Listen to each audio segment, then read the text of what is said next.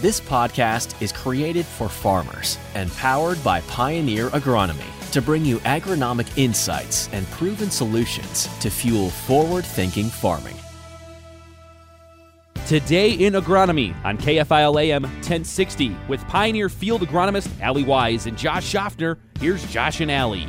Good morning, Southeast Minnesota. It's October 14th, 2020, and this is episode 44, Allie. Um, what can we say? Soybean harvest is probably, I guess, in my career in Southeast Minnesota, probably has been taking place at a record clip. Uh, great stretch of weather there. However, with the weather, Allie, um, you know, beans got a little dry, and that was probably the story of uh, kind of the last week. Yeah, and I think, like you said, pretty fast and furious pace here, which was good to see. Just because some of these beans they were getting a little bit dry on us, so it was it made me feel a little bit better knowing that before we had some of this rain that came through earlier this week, that for the most part, a lot of those beans that were drier were out of the field. You know, we don't want to put those through too many rinse and dry cycles.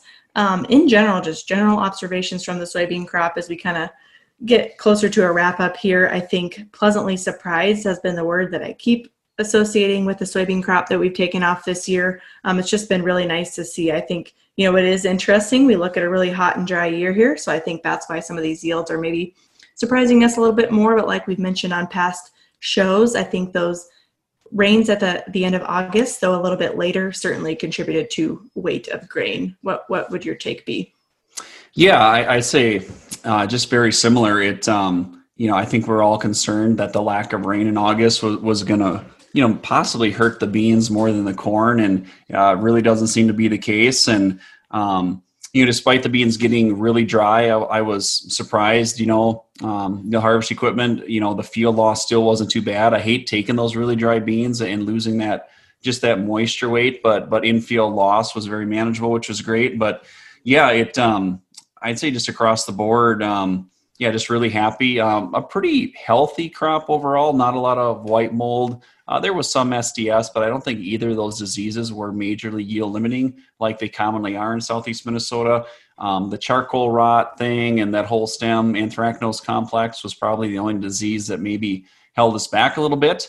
Um, but you know, but with that said, Allie, you know, I still don't know if we reached the max potential this crop. I do think a little bit more moisture in August. I think it, it really could have been uh, really quite something. However, Allie, if we pair that uh, kind of to historics, you know, we run a lot of replicated sets in southeast Minnesota. We we talk about these these trials. We do Allie in the off season a lot. And looking back through the archives here, you know, 2016, um, our replicated soybean uh, plot set in southeast Minnesota averaged 69.8. And Allie, if we kind of you know, this year it's kind of unique. We got a split set. We have a Roundup Ready 2 Xtend set along with an Enlist E3 set. Um, but if things continue, I know you've been uh, running the books on the bean data this year. If things continue, I think we're going to be knocking on the door of that, uh, maybe setting a, a new high. Yeah, I think we can. I mean, on the enlist side, we're hovering around that 70 and same tune on the Xtend side of things. So, the one thing that I do find interesting, so you mentioned back in 2016, we were at 69.8 bushel average across our set, and this year we're, you know, closer to 7, so I'm thinking we can set a record here as we push towards the end, but so 2016 you said was warm and wet, and so then it's just interesting this year that we're hot and dry. So, you know, some differences in how we finish that crop, but um, just I think just interesting to point out more than anything. Yeah, and I, if I think back to 2016, we were really concerned how wet it was. That oh, white mold's going to just be bad and bad. But it was real. The GDU accumulation that August was extremely high, and at that point in time, where you know that had been you know probably seven bushel better than our, our previous high. I mean, it was so far out there. Like oh, obviously the recipe for beans is is good August rain, and then you know, fast forward four years, Allie, and now we're kind of we had the opposite August, and it looks like we're going to maybe maybe top that out. And and just to show a historical trend, um, you know, in 2015 this set averaged 62.9. 16 it went to 69.8 17 60.4 18 64.3 a year ago it was 61.5 so it looks like we could end 10 bushel average above last year which one year to the next that's a huge improvement and obviously um, one that's a pleasant surprise and um, yeah really helping um, helping our growers across the area having these good yields across the board.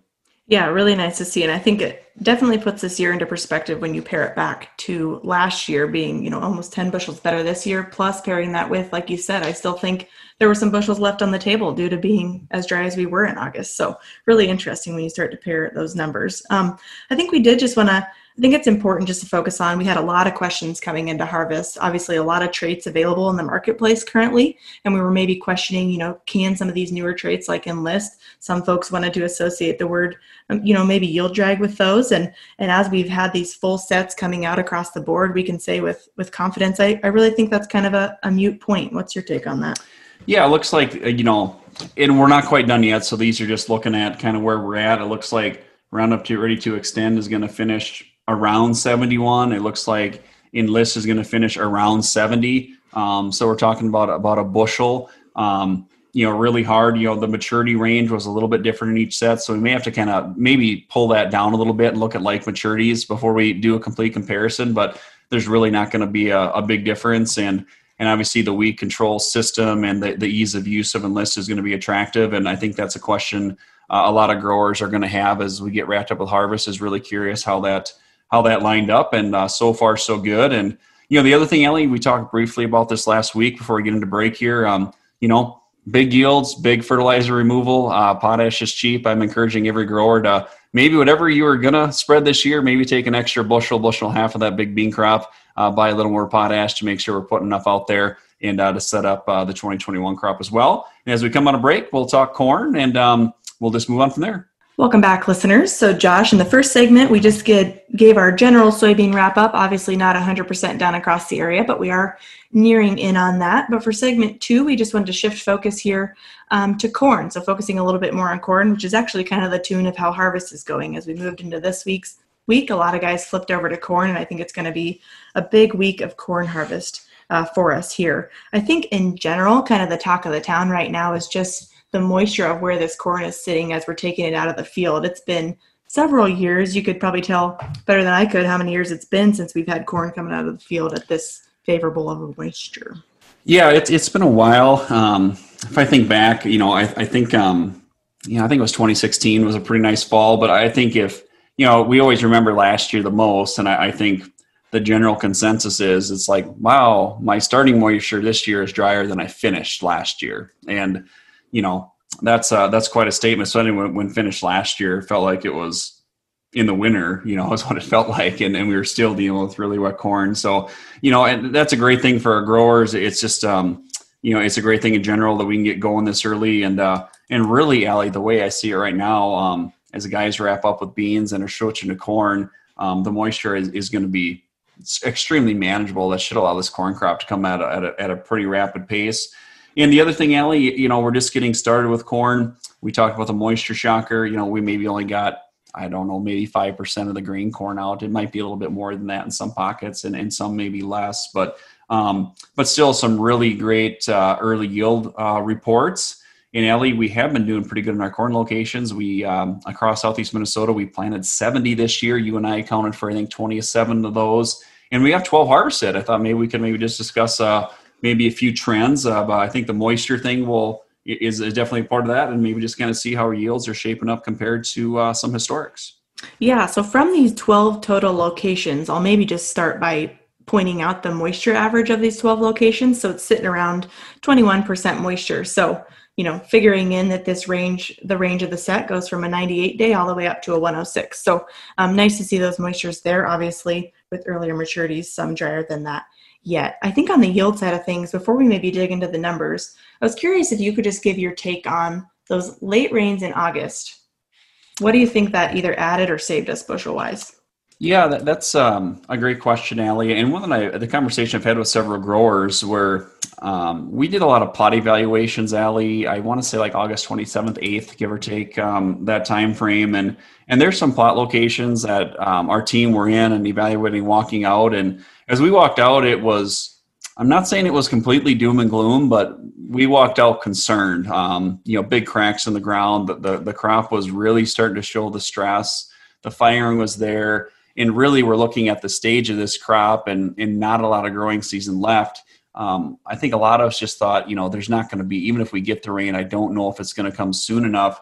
And, and the part that has really shocked me you know, in my career, I don't know if I've really seen a crop, you know, catch a rain in September and change that much for the better, you know, in say 20, 25 days. But I would say from from that time, I think that rain that we had, especially in like Fillmore County, Mower, Winona, Houston, um, I think those rains were probably where 20, 25 bushel put on the crop. And I don't know if I've ever seen a corn crop change that much that late. And um, it's just been a pleasant surprise. And we're seeing some good uh, yield results uh, as a result of catching that late rain.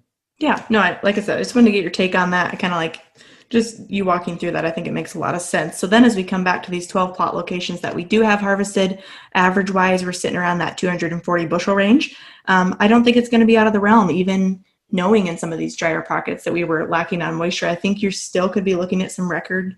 It's not out of the realm to still be looking at some record corn yield averages. Yeah, and if we look at that replicated set that we've been doing since 2014, uh, 2017 was our high at 237.1. Uh, you mentioned we're, we're just over 240 right now. A long ways to go. We still got, you know, what 50, 58-ish locations to get in there. Um, but but a great trend. And the other thing on the moisture, you, you talked about the summary. Um, you know, not a huge spread from 98 to 106. I think it's only a four point spread, you know, a low of 19.6, a high of 23 and a half. So not a big spread, which is pretty awesome. And, uh, yeah, in most cases, we're not going to have to wait for that full season dry down either. Um, now, on the flip side, Allie, we talked about a lot of great things. We're excited about the yields. We're excited about the moisture. Um, you know, I always want to maybe you know flip back and take a look at you know, um, there's always some challenges every fall, and and I think Allie this year, if we see some challenges, you know, corn on corn acres were tough this year from standpoint we missed some tillage last fall. Um, you know, some other factors and and you know just some things don't go right, but I do think corn on corn may lead to some isolated challenges. And I think if we see challenges, it's going to be on the corn on corn acre. Uh, any thoughts on that?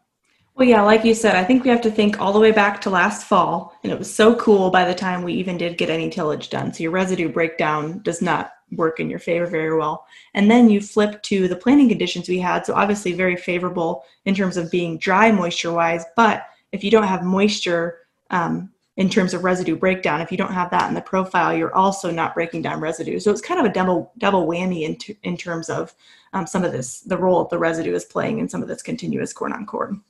Yeah, and I think this corn on corn thing, as we get into some previous weeks, we'll maybe do a whole segment or an episode on this Allie. I don't know where time went, but we're already up against the clock. But we want to thank all our listeners for tuning in, and uh, be sure to tune in next week. There'll be a lot that changes the next week with a lot of crop coming out, and uh, be sure to join us then. You've been listening to Today in Agronomy on KFIL AM 1060. If you've missed part of the show or want to hear more, check out the show page at KFILradio.com or with the 103.1 KFIL app. Stay connected with Allie and Josh on Twitter. It's at Allie G Wise, W I S E, and at Josh Schaffner. Submit your questions for the show. Tune in next Wednesday for the next Today in Agronomy on KFIL AM 1060. We'll see you at 11 a.m. Thank you for listening to this episode from the Pioneer Agronomy Team. Be sure to visit pioneer.com backslash podcasts to access additional episodes and learn more about our extensive on farm data and innovative digital tools that are fueling forward thinking farming.